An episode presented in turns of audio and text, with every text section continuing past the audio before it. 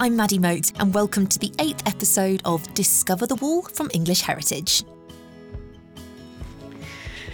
It's early in the morning, and I've just arrived at Chesters, where they have a fantastic 19th century museum.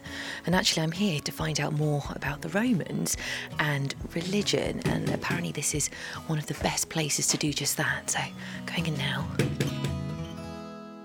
I'm here at Chesters Roman Forter Museum to meet Francis, a curator with English Heritage. Good morning, welcome to Chesters and the Clayton Thank you Museum. So much, early. It is. We've managed to get them to open up early, so we've got the run of the museum ourselves, which is a real treat. Have you had plenty of tea? Plenty of tea, yes. Good. Well, I mean, I'm here today really to find out about the Romans and religion. And I guess the first question is were they religious? They were, but maybe in a different way to how we would understand religion. Um, it was much more all encompassing, so all aspects of life. And also, there wasn't just one God, as we say in Christianity or in Islam. There were many, many gods. It was a religion that was polytheistic, so lots of different gods and goddesses. So, how would the Romans have gone about worshipping lots of different gods? Well, every god or a deity, which means a god or a goddess, had a responsibility for one aspect of life. Okay. So there's gods and goddesses for every aspect of life and almost every place. So maybe the local spring would have its own deity. So, actually, quite a lot of time would be spent worshipping these different gods. Yeah, it would be a much bigger part of people's life. You know, you would maybe go and make an offering at an altar, or you might um, wear a brooch with a symbol from a deity if you wanted to make that association. It was everything in life was linked up with these deities because they really thought that they had control over your life. Hmm, okay. So, is making offerings one of the ways of worshipping these deities? That's right. So Roman religion was kind of contractual. So if you wanted Mercury to help you in a good business deal, you would say to Mercury, please help me make a good profit on this next business deal. And if you do, I will build you an altar or I will offer you a sheep.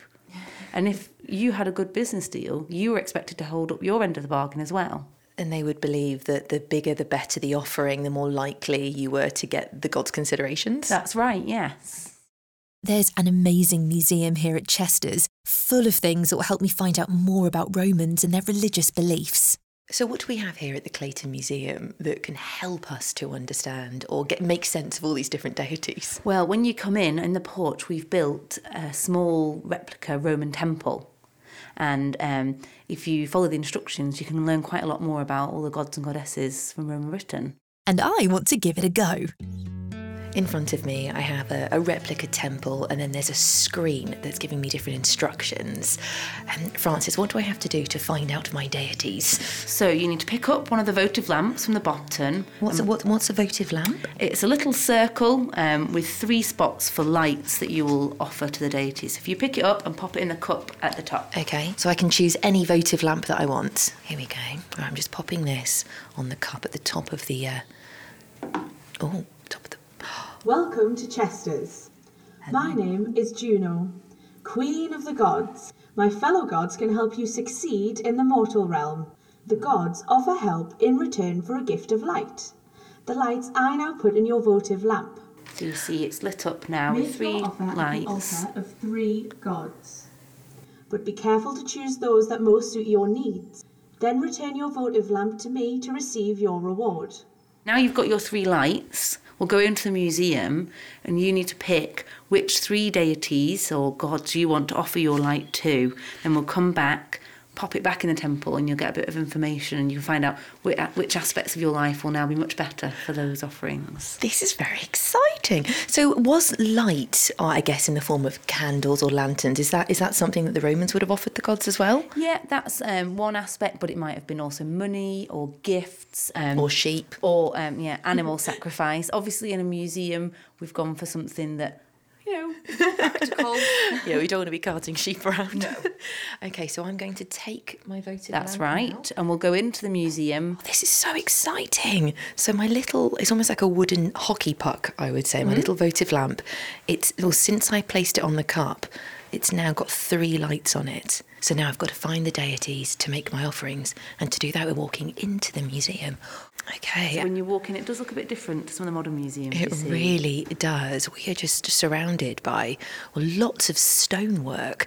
We've got different pillars, various carvings, and a huge number of altars. and a lot of altars. Okay, so where where should we go first? Um, well, let's have a look. So anywhere that's got these white stands, this is somebody you could make an offering to. But remember, you've only got three. Okay, all right. Well, first of all, we've come across um, the altar of an emperor. What would be the benefit of? Uh, Well, if you are worshipping the emperor, you're kind of asking the other gods to look after the emperor. And as the emperor's in charge of the empire, maybe that means that the empire's going to be a bit safer. all right, okay. So that would be quite a selfless offering. Yeah. And now I've got Mercury. How, how do we know that this particular stone altar is is for Mercury? So this is actually referring to the picture one above. And we know what Mercury looks like because we've got some inscriptions with his picture. So Mercury, the god of trade, is often depicted with a um, money bag. So if I wanted success in my business, Yeah. if I was a tradesman, Mercury, would be- Mercury would be, a, good very one. good choice, Yeah. right? So we can walk around. I'm looking at all the deities that are here in the museum, and it's time to decide which gods I want to make an offering to. All right, Francis. So I've now got to make a choice, and I can only pick three. That's right. I think I'll start by making an offering to Minerva. So I've got my votive in my hand. What do I do? So if you pop it on the circle here, Oh, and one of the lights just faded away. Minerva was the goddess of wisdom, war, art, schools, and commerce, and I've just made her an offering of lights. There are two left. And now let's walk back over to where there was the relief of the three water nymphs, because I really like the idea of Coventina. So I'll place one offering here. Coventina was the goddess of the spring here, but which god will get my final light? A lot of the deities ha- seem to have some sort of relationship or tie with the military, which makes sense because of where we are, a lot of soldiers. So, for that reason, I'm going to pick victory, placing the votive on the plaque. And my last light has just disappeared. Oh, I see you chose wisely. Take your oracle. Remember your commitment, and the gods will do your bidding. If you want to make your own offerings, you can. Just search Chesters Roman Fort and Museum to find out more. This has been really fun, but is there anywhere we can go to s- actually see a temple for ourselves? yeah, so a fort really close by, Carrawburgh, has got a temple to Mithras, which you can see, and Andrew is kind of ready and raring to take you. Mithras was a mystery god who was popular with the Roman soldiers living along Hadrian's Wall. I'm with Andrew, a historian with English heritage, who's telling me more. Francis promised me a real temple and a little insight into the mystery god of Mithras. So uh, Andrew has brought me to this site. Uh, where are we, Andrew? We're at Carrawburgh. Carrawburgh. And what am I looking at right now? You're looking at a temple of Mithras or a Mithraeum. Okay. And what can we see? Well, it's it's very small, which is quite typical for these these type of things. It's uh, it's quite it's quite intimate. It's quite secluded. Is that quite typical? That is quite typical, and it, and it's done on purpose. It's supposed to it's supposed to resemble the cave in which the god Mithras killed a sacred bull, which is the sort of the foundation myth. So this is this is typical of temples specifically for Mithras. For Mithras, yes, not necessarily Roman temples in general. Some of them are quite grand and, and quite, quite quite overwhelming, but this is this is very sort of low key and, and possibly quite dark. Shall we walk through flickering it? lights, you know. Imagine. Maybe we can imagine. Yeah. Right now, we're just walking along the temple. So would this have been some kind of walkway leading up to the altars at the got end? an aisle leading up to the altars. On either side, you'd have the worshippers sitting down in in in um, uh, order of precedence. So the different ranks within the within the cult of Mithras. So only it would only probably be the uh, uh, the father. The, the highest rank in the temple who would be allowed uh, to sort of conduct the services from up here. So would everybody have worshipped Mithras on this, particular site in Carrawburgh? Probably not, actually. It was probably limited. Um, we don't know a huge amount about um, who or how many people worship Mithras, but we know it was popular with soldiers. We also know that, and, and only soldiers, only men were actually allowed to, to, to be worshippers. And we also know that it did cut across the usual social uh, order of, of, of, of, the Romans. So it, you could be sort of quite lowly, uh, so low, lowly soldier, and you could belong to the temple alongside um, somebody who was an officer. Do we know if there would have been particular services that people would have had to, had to have attended?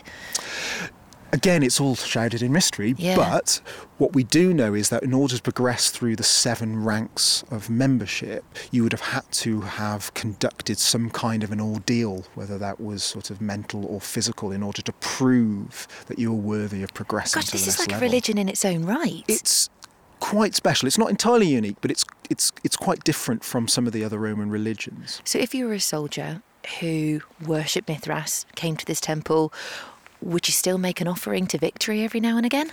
Uh, yeah, you could. It's, it's it's not exclusive. You can still worship the other gods. In the next episode of Discover the Wall, I'm visiting the Roman town of Corbridge. So we're a couple of miles south of Hadrian's Wall. What you have here is a bustling frontier town. Exploring what life was like living along the wall. Just as we do now, the Romans, they would have walked along the high street, they would have popped into the shops along it. And actually, I can do exactly the same in Corbridge right now.